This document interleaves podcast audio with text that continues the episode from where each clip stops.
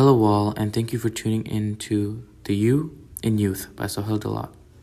The You in Youth is a new podcast funded by the National Reach Coalition and hope to raise awareness of the stories of the youth between the ages of 18 to 25. The National Reach Coalition aims to help underserved racial and ethnic communities achieve health equity, and we hope to use this podcast as a way to build resiliency through unity among the youth by sharing the impact COVID 19 had on us. If you are interested in being interviewed on this podcast, please reach out to me at sdalat at email.arizona.edu. That's spelled S D A U L A T at email.arizona.edu. This is the first episode of The You in Youth, where we will be interviewing Miriam Eras, who will be talking to you about her experience during COVID, how it has affected her and her family. She is a student at the University of Arizona and she has a lot to share. So, Miriam, can you please tell me a little bit about yourself, um, who you are, and kind of what your life was a little bit before the pandemic and how it kind of changed after the pandemic hit? Of course. Um, so, my name is Miriam, as Sohail mentioned. I am going to be an incoming junior at the University of Arizona. I am majoring in neuroscience and in management information systems. When the pandemic hit, I was in the middle of my second semester at the University of Arizona. I had experienced at least one semester of what my college life should have been like for the most part. And then after spring break, we were told that the university was closing. Uh, before the university closed, uh, everything was really easy to manage in regards to social life, I feel like I was able to make friends, even though I'm not from town. I was able to basically establish myself within this new community and feel welcomed in this campus. But then after going into online courses was a bit of a challenge for me because I learned better by being hands on and being in person than I do virtually. I feel like a lot of us lost our focus, lost our motivation, and lost our purpose for the most part. When we did get to come back to campus in the fall for my sophomore year, the classes were still online. So that was still hard for me to adjust to learning online, but I was still able to see some of my friends. Luckily, that I had made my first year. However, I worked on campus and I saw a lot of first year students that were not able to make friends and felt lonely. And I felt there was a lot, there's a rise in depression and anxiety. And a lot of people decided to go home most of the time. So the campus felt empty because a lot of students weren't here. And a lot of students that couldn't establish themselves or feel part of a community would go home instead. So, as a student, you felt that a huge factor that affected your school was COVID that had a huge impact on your school life and your social life is basically what you're saying, correct? Correct. And so how about in other regards, whether it be, can you tell a little bit about maybe your background and maybe how COVID has affected your background? Yeah, of course. So um, I'm originally born and raised in Mexico. I moved to the US when I was 11 years old. But when I moved, I moved to a border community. Um, I'm from Yuma, Arizona. Um, Yuma, Arizona has the demographics of majority of the people are Hispanic. We have other minority people as well. Um, and a lot of the, so, the people there, their social economic status is pretty low. Um, in the middle of the pandemic, the facts were that Yuma was one of the top cities in the country with um, a lot of COVID cases. I felt it was hard for people to be educated on the COVID virus and the precautions that we should have taken. I felt like Tucson was a little more prepared or had the resources to warn the citizens because Tucson has the university and the university, you know, reaches out to the community and like lets them know about everything as in in Yuma most people did not believe in COVID or were not educated enough for it or just didn't have the resources to be able to, you know, avert those crises. Crises. The thing about that as well is that most people in Yuma go to the hospital in Mexico. They go to the doctor for their check for their appointments, for their checkups, for dentists, for optometry. So I felt like it would have been harder for someone that uh, was that was sick with COVID to go to get emergency help in Yuma because they they thought that instead they had to go to Mexico and Mexico didn't have the resources for that. So I felt that a lot of people felt the COVID virus heavier in Yuma and in other border regions because there was a lack of um, resources to be able to help these people. And sometimes they don't want the help because they think it's going to be very expensive, which it is. The healthcare on this side of the border is a lot more expensive and it's inaccessible to people with low income and mm, little to no resources. So, so you're saying that as you get closer to the border, the resources are much more limited and there's a lot harder to access the healthcare. Can you talk a little bit more about that, if you don't mind? Uh, tell me a little bit more about what resources were there and what challenges arose and what could have, like, what could be brought, what resources could be brought to your community to help that, um, to not have those challenges. Yeah, for the first part, I'd like to give you some background about the schools in Yuma. So, for the most part, most of the schools in Yuma are Title One schools, which means that they are free or reduced lunch. So, maybe if you don't qualify as an individual for a free or reduced lunch, that's one story. But the whole school, because the majority of our population comes from comes from low income um, population, then everybody in the school gets a free lunch. And in in very little school it's just about re- reducing the lunch prices but everywhere else it is free lunch. So in that you already know that our community is struggling um, and it's not most that the resources are not there. There is a big hospital there and it has many branches. The problem is that people don't have enough money they cannot afford healthcare because healthcare prices are way too high for the wage that they're making. They're not getting paid enough. Their minimum wage jobs cannot sustain a life where they can feed their children, they can pay for their rent and other bills, as well as healthcare. So most people go without healthcare and instead decide to cross the border and go to Mexico to get healthcare or anything else that they need. So that's the main thing. I would say that um, it's it's a systemic issue more than oh we don't have resources. It's that a lot of people in high school i don't know people are like wow you made it through high school and that's the biggest expectation people have of you. Now like hey are you going to go to college? And i think it's a little sad to see that not a lot of us are able to see beyond our co- uh, community college. Most people, I want to say that I graduated with over 500 other students, and maybe eight of us came here to the University of Arizona, maybe 30 to uh, Arizona State University, and maybe five to Northern Arizona University. So that is less than 50 people out of more than 500 that made it out of the city. And I feel like that is something that I've always thought about that um, it's not only that we're not encourage as much is that we're not giving the education for it. I didn't feel as prepared as everyone else when I showed up here, even though I was taught to be one of the smartest people at my school. I come here and I feel like I'm very behind everybody else. And I feel like it starts with our education and then eventually it starts with how we see our community and our community is satisfied with working low income, like low income minimum wage jobs or if they're not satisfied then they're just not giving the opportunities to move up the social ladder.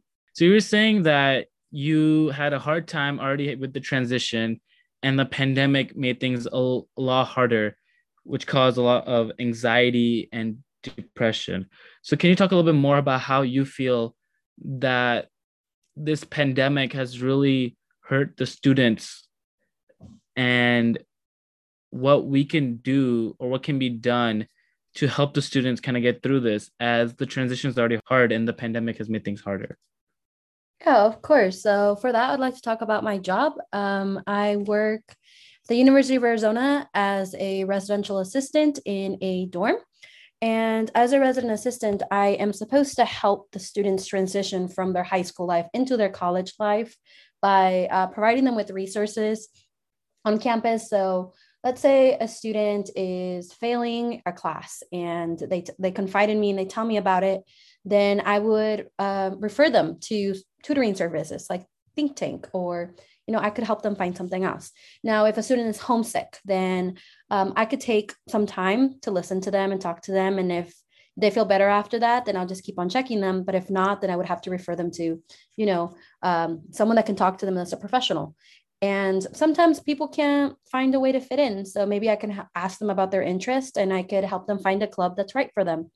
So that's usually what my job consists of. Now, this year, I felt it was even harder for me to do because everybody felt very isolated. I don't want to generalize, but that is what I was told repeatedly throughout the building when I would ask students to not be bringing other students into the room because of COVID. We had a COVID strict COVID policy, and we did not want other students entering rooms to prevent the spread. And a lot of them said, "Well, how am I supposed to make friends?" if I can't invite them over to see my room or to watch a movie with me. It's just me and one other person. How am I supposed to make friends? And I think that was the hardest part about my job this year is being seeing that that you know these people could not go off to find friends at clubs because all the clubs were online or some of them stopped being a club and or they weren't recruiting new members because you know we did everything through zoom and a lot of people weren't as interested in being a zoom club. I know for my club a, a lot of our new members weren't motivated to go to our meetings because they were all on zoom and they didn't feel as exciting as they would have been in person. And I think primarily going into in person classes is where you find friends, the person you sit next to, or like, you know, the third person on in front of you and another person across the room. You made a study group. And then from the study group, you guys became friends and you started, and then you join a club together. And that's usually how it goes for college. And when you are not given the opportunity to one attend in class person and to be able to make friends within your dorm without all the restrictions you know it's a little hard i came across a lot of students that were very very very depressed. They so they had no friends and they they wanted to go home. There's a lot of people that went home constantly. My students went home constantly because they missed their friends from back home because they weren't able to make some here. And even if i tried to help them find a club or something like that it was still hard because covid policies were very strict around campus. The only people that found some friends were people involved in Greek life. And even then, it, there was a lot of rules for them too. So, you know, it's it was just really hard for people to make friends. And I feel like uh, one of the biggest parts of college is developing yourself as a person. And, you know, obviously you get to have to know, get to know yourself. And to get to know yourself, you have to, you know, test what you like and what you don't like, such as different clubs, such as different friend groups, such as different classes and you know not being able to do any of that sometimes makes a person think who am i what am i doing here should i even be here and that was really hard for me to see as someone that came in and had the opportunity to live at least my first semester as a normal college student and i missed that and i cannot imagine having come in my first year of college and felt so alone throughout the year i it was just really hard for me to see Mm-hmm. And do you feel like the pandemic has kind of changed, but still there? Do you still see this ongoing sort of isolation occurring, or what do you kind of notice? Is it getting better? What are your thoughts? Um, well, right now we're in summer session, but uh, towards the end, I felt like a lot of people were making a little bit more friends, but most people were just excited to go home and they're excited to come back. So one of the things I did as a resident assistant, I would uh, check up on my residents and do regular chats. On my last chat, when I asked them what they were most excited for the next upcoming semester, was that they were excited to be in in-person classes. They're like, yeah, I don't really like going to class in general, but just because it's in person, I'm excited to be in class for once. I'm excited to be at school for once because it means I will have friends and I'm excited for clubs to meet in person. And I'm excited for my new dance class in the fall because I'll be able to do it in person and I'll be able to make friends there and it will be so much fun. And to see that everybody basically said the same thing, they're just excited for the fall semester because the fall semester will be mostly online. It tells me that these people have had enough. They've been isolated for way too long. And it also tells me that maybe their expectations are a bit high. And, you know, it's still going to be a hard transition from online to in person now because they have not experienced having to run to class in 10 minutes in the heat. And they have not experienced having to catch the teacher before he leaves office hours. And they have not experienced having to go to uh, tutoring sessions in person right after class instead of just you know pressing a button and logging into the next session. I feel like it's going to be a big physical transition but it will still be a positive one especially for mental health i feel social life is very very necessary for mental health. The most definitely. And i do feel that even in myself not being able to surround myself with my friends did cause a lot of hardships throughout the year. So do you as a ra you were able to see that pretty often. Now from your perspective what do you see as potential solutions to towards that or do you think that there could have been some things the university could have done a little bit differently or anything that maybe could have been done or resources that could have been provided for those students to be able to not necessarily feel that kind of isolation well, I'd say that as an RA, it was also my job to, you know, organize events, call them programs for students to come. Though a lot of people thought it was lame, so they wouldn't come. So that one was really hard because I would spend maybe a week or two planning things, and like maybe one or two people would show up, and I'm like, ah, I went to the store and I bought all of this, and I was so excited, and I make all these posters for them to come but I feel like they would only want to come if they had already made friends. Most of these, we were making these so people could come and make friends. And obviously, you had to wear masks or we would be outside. And some of them were fun and some people did mingle. But for the most part, these programs used to work better when you had like three friends in your hall and be like, hey guys, let's all go down there. And when you don't have that, it was a bit hard. Now, as to what the university could have done differently, I really don't know. I felt that although the rules were very strict, especially in dorms and residence halls, they were necessary because there were, as an RA, I got to see a lot of people leaving the building to go to an isolation dorm. And you know what? I was in an isolation dorm myself. And it was not fun. I wasn't even there for the full 10 days. And I felt like I was in a mental asylum. And I felt very depressed just being there. And I guess just, you know, catching COVID, so you're not feeling well, and then you go there and you're isolated, and then you come back, and then everybody else looks at you a different way. They look at you like, "Ooh, that person was irresponsible, and they have COVID. We shouldn't hang out with them." So it isolates you even more, and I felt there was a stigma around that, and I felt like that could have been addressed better by the university. But as to what we could have done to make people feel more welcome or feel more of as a community is really unclear for me still, as we did try to make programs, but it's that whole aspect of not being able to see other people in person. Maybe some classes, maybe everybody should have been allowed to have one in person class where we all sat down in a grass with six foot radius around us. And the professor had a mic and it was only 20 people per class. I wish that we would have done at least that, that at least every person could have had one class where it was a small class of 20 people spread out maybe at, at the mall all out with uh, maybe even 12 feet radius and then so have someone with a microphone. Being able to see other people although some people may be shy it still helps them in some way because it's human contact and we all need that no matter how intro or extroverted we are. So we could have done that differently for sure. No that's a, that's a really good point and yeah no definitely i wish there was some kind of more focus on the students' mental health in regards to socializing because yeah classes were shut down but gyms were shut down too. A lot of the buildings were closed restaurants you know. So it did not it did definitely cause a lot of disruption in social life. So you de- definitely do bring up a good point. So in regards to schooling that makes complete sense. Now let's go back to what you're talking about in your community. And you were saying that COVID impacted the youth there as well.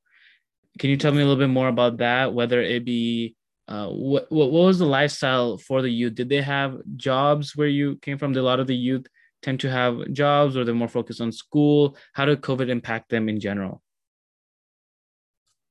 Of course. So um, I wasn't in my I was only in my home from the beginning of the pandemic all the way up till August when I came to the University of Arizona.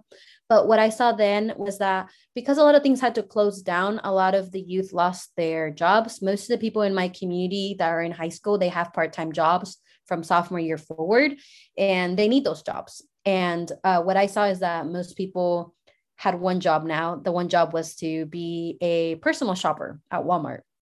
So people were no longer going to Walmart to shop. Instead, they would basically order it online and someone would go, someone that works in there, mostly teenagers, mostly people from high school, part time people, would go and they would put everything in the cart for you and they would bring it out to your car and put it in your car. It was a no contact shopping.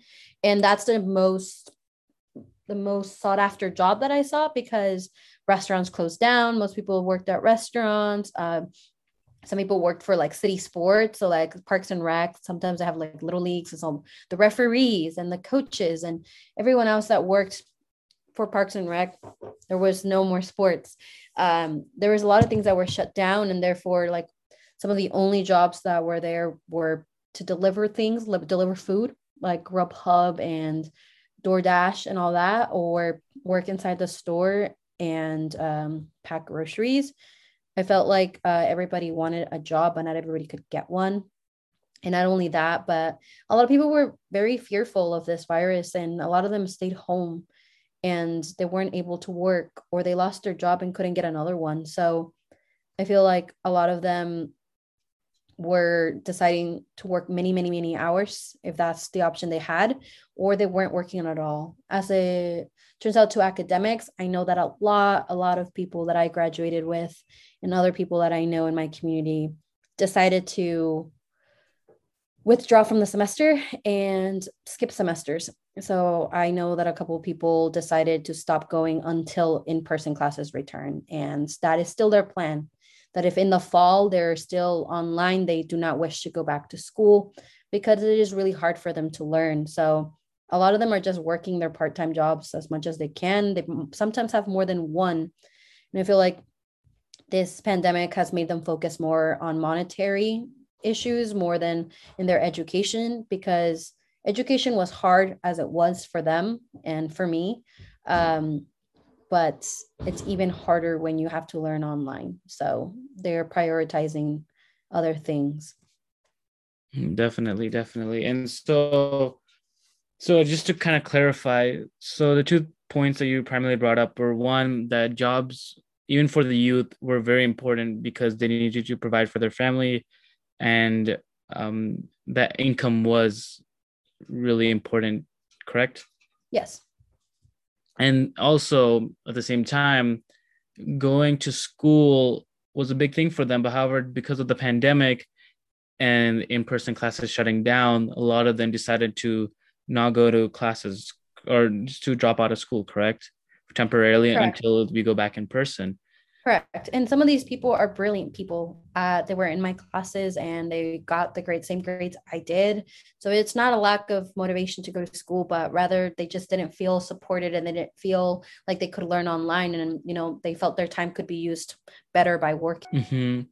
So do you feel that there could have been other reasons why they may have not wanted to go in person to classes, whether it could be technological issues? Um, did the social issues also play a role in high school? Do you feel? Can you talk a little bit more about that? Yeah, of course. So um, some schools give um, students maybe a little computer, Chromebook, or an iPad to take home, and um, that is good. But some other people, some other people don't have those opportunities. So maybe doing online work wasn't um, as ideal for them. And not only that, some people don't have internet um, or they can't afford internet because they would just do their work at school and then come home and they didn't have to do that. But now school is at home. And I feel like a lot of people just, one didn't have maybe the technology that they needed, uh, such as Wi Fi or such as computers. And then it's also another thing about, you know, having lived your whole life being going to school and then you know your school schedule being dictated rather than being at home and be like oh i can choose whether or not to log into this class i know that a lot of people have chosen to be like oh i'm just going to sleep through this class again and do it i know that my little brother would be like i don't have to go to that class And if my parents weren't there to to monitoring him, then he didn't do it, you know? And that was just at the beginning.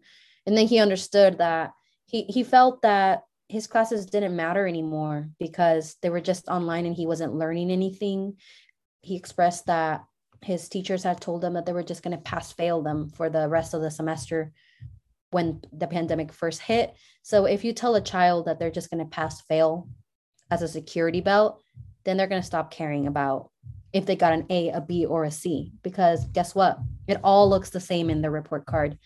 And um, eventually he got better. And um, this, uh, this second year in the pandemic being a thing and he having to go hybrid school, he got straight A's.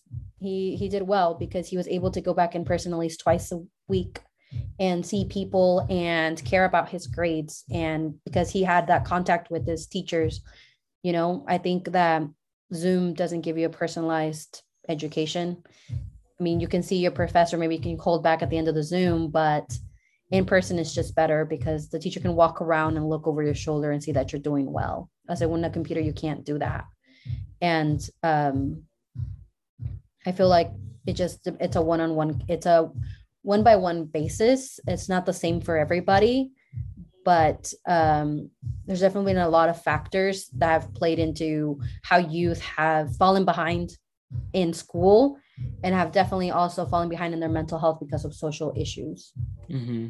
So you, feel, you genuinely feel that that shift, um, as you were saying in your brother's story, from you know not valuing education as much to getting straight A's was having even that small bit of connection with his teachers and the hybrid uh, change in his classes, right?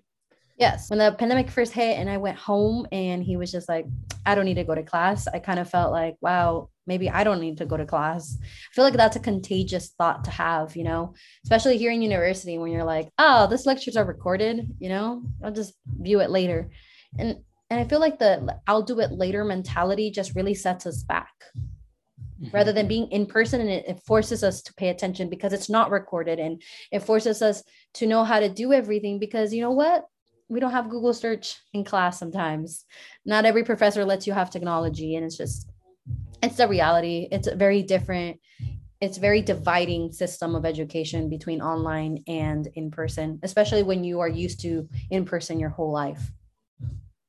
Yeah definitely. I could even see myself getting a little bit behind because classes, a lot of them were recorded, or there was in some ways a lot more flexibility, and really that motivation kind of took a hit, especially with not having that direct connection with the teacher. I do also see it within myself and many others that having the connection with the teacher does really help, and it's very lacking over Zoom.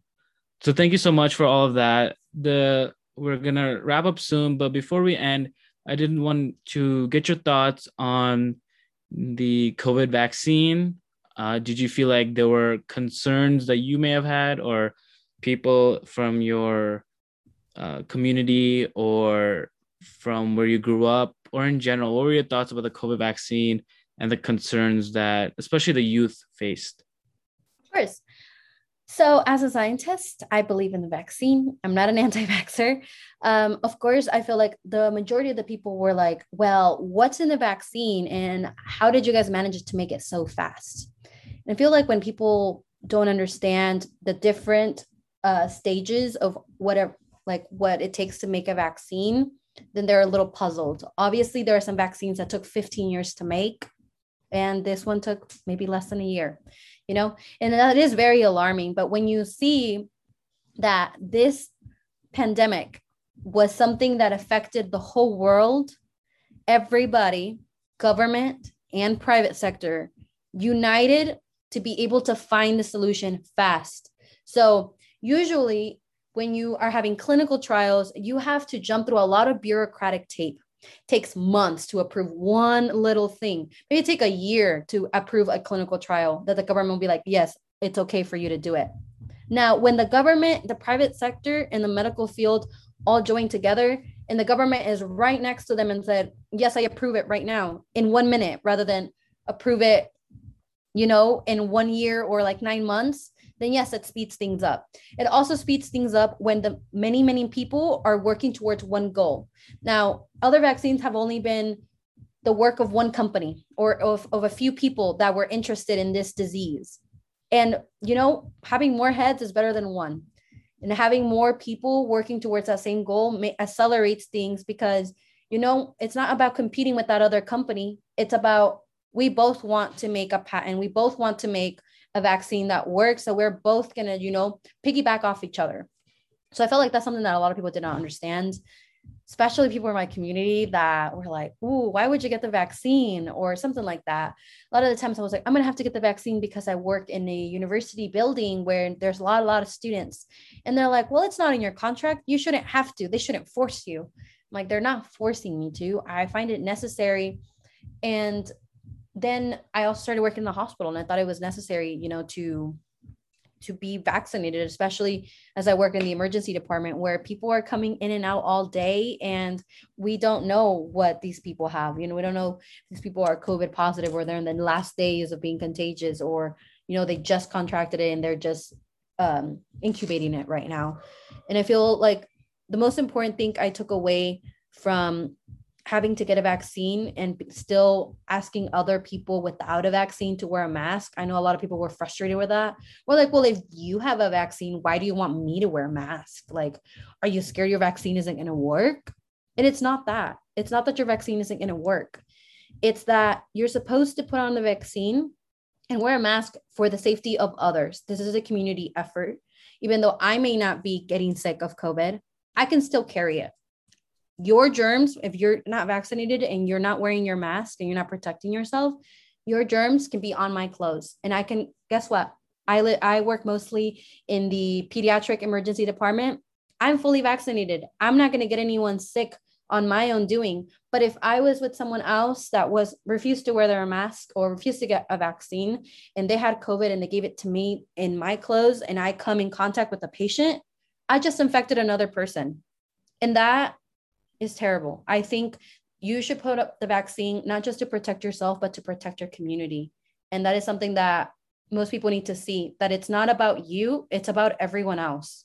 It's not about protecting yourself because you don't want to catch COVID and die. It's because you care about your community, especially when you're around those disadvantaged and underserved people that will not have the resources to, you know, get a ventilator or be in the hospital or be able to pay off those hospital bills.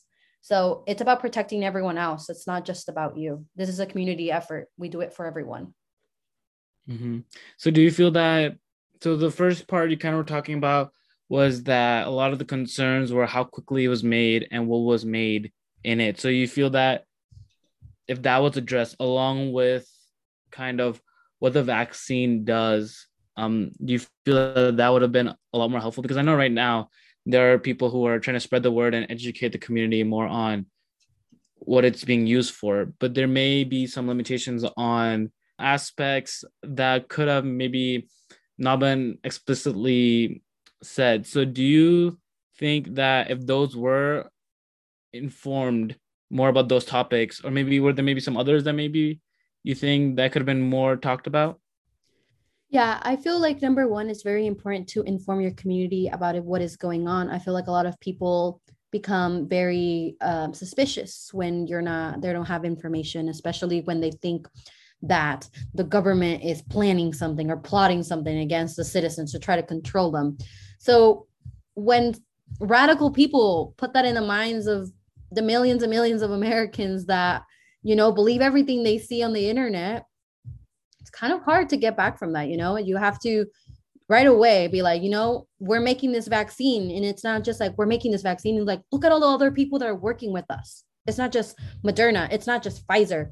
It's like, wow, the government approved of us doing this and we're doing it faster because they're helping us and because these other people are helping us. And, you know, I feel like they should have been more, a little more transparent about it because if people knew that many many companies and many many different sectors of government were working together to speed up the process, then they would have understood better rather than, oh, it's just Moderna. They're the geniuses. They made this, you know? I feel like a lot of people would have been less suspicious about it. And not only that, you have to take into account that there are some people that no matter what how much information you give them they will not believe you and they will still put out their own beliefs out there so there are some people that were like well i don't even know what's in the vaccine or how the vaccine was made or how fast it was made and i tried to educate them in the most unbiased manner that i could in the most scientific possible way that i could find with facts statistics and showing them videos different things they didn't want to listen. They're like, I don't want to hear that. That's a bunch of crap. Excuse my language. But they're like, I don't want to hear that. I don't want to hear that. So if you don't want to hear it, why do you say, I don't know anything about it? You don't know anything about it because you don't want to hear about it. You know, some people are just hard to get to. But other people, I feel like information should have been more widespread. Government should have been more transparent from the beginning so that people could have understood how big this pandemic was because I feel like that's the thing that this tells us the most. This vaccine was made so fast because of how big of a problem COVID was. COVID was such a huge problem that people that usually don't work together decided to work together. And a process that usually takes years was done in under a year. Why? Because this virus was destroying lives, was, you know, disrupting life in general. And some people didn't take COVID seriously at first. That's why they didn't take the precautions because they didn't realize that it was an issue that needed to be addressed so fast. Definitely. Well said. Well, thank you so much, Miriam Eras. Thank you for taking some time to share your perspective and give really thorough answers. I really appreciate how you were able to talk about not only how COVID 19 impacted you, but also the community you grew up in and the students you have to look over. It was really interesting to see how anxiety and depression is playing a huge role due to the isolation that COVID caused, and also the lack of certain resources that are provided to your community in Yuma. I hope that there is something that we can do to change this, and I can't wait to talk to you next time. Thank you all for listening to episode one of The You in Youth.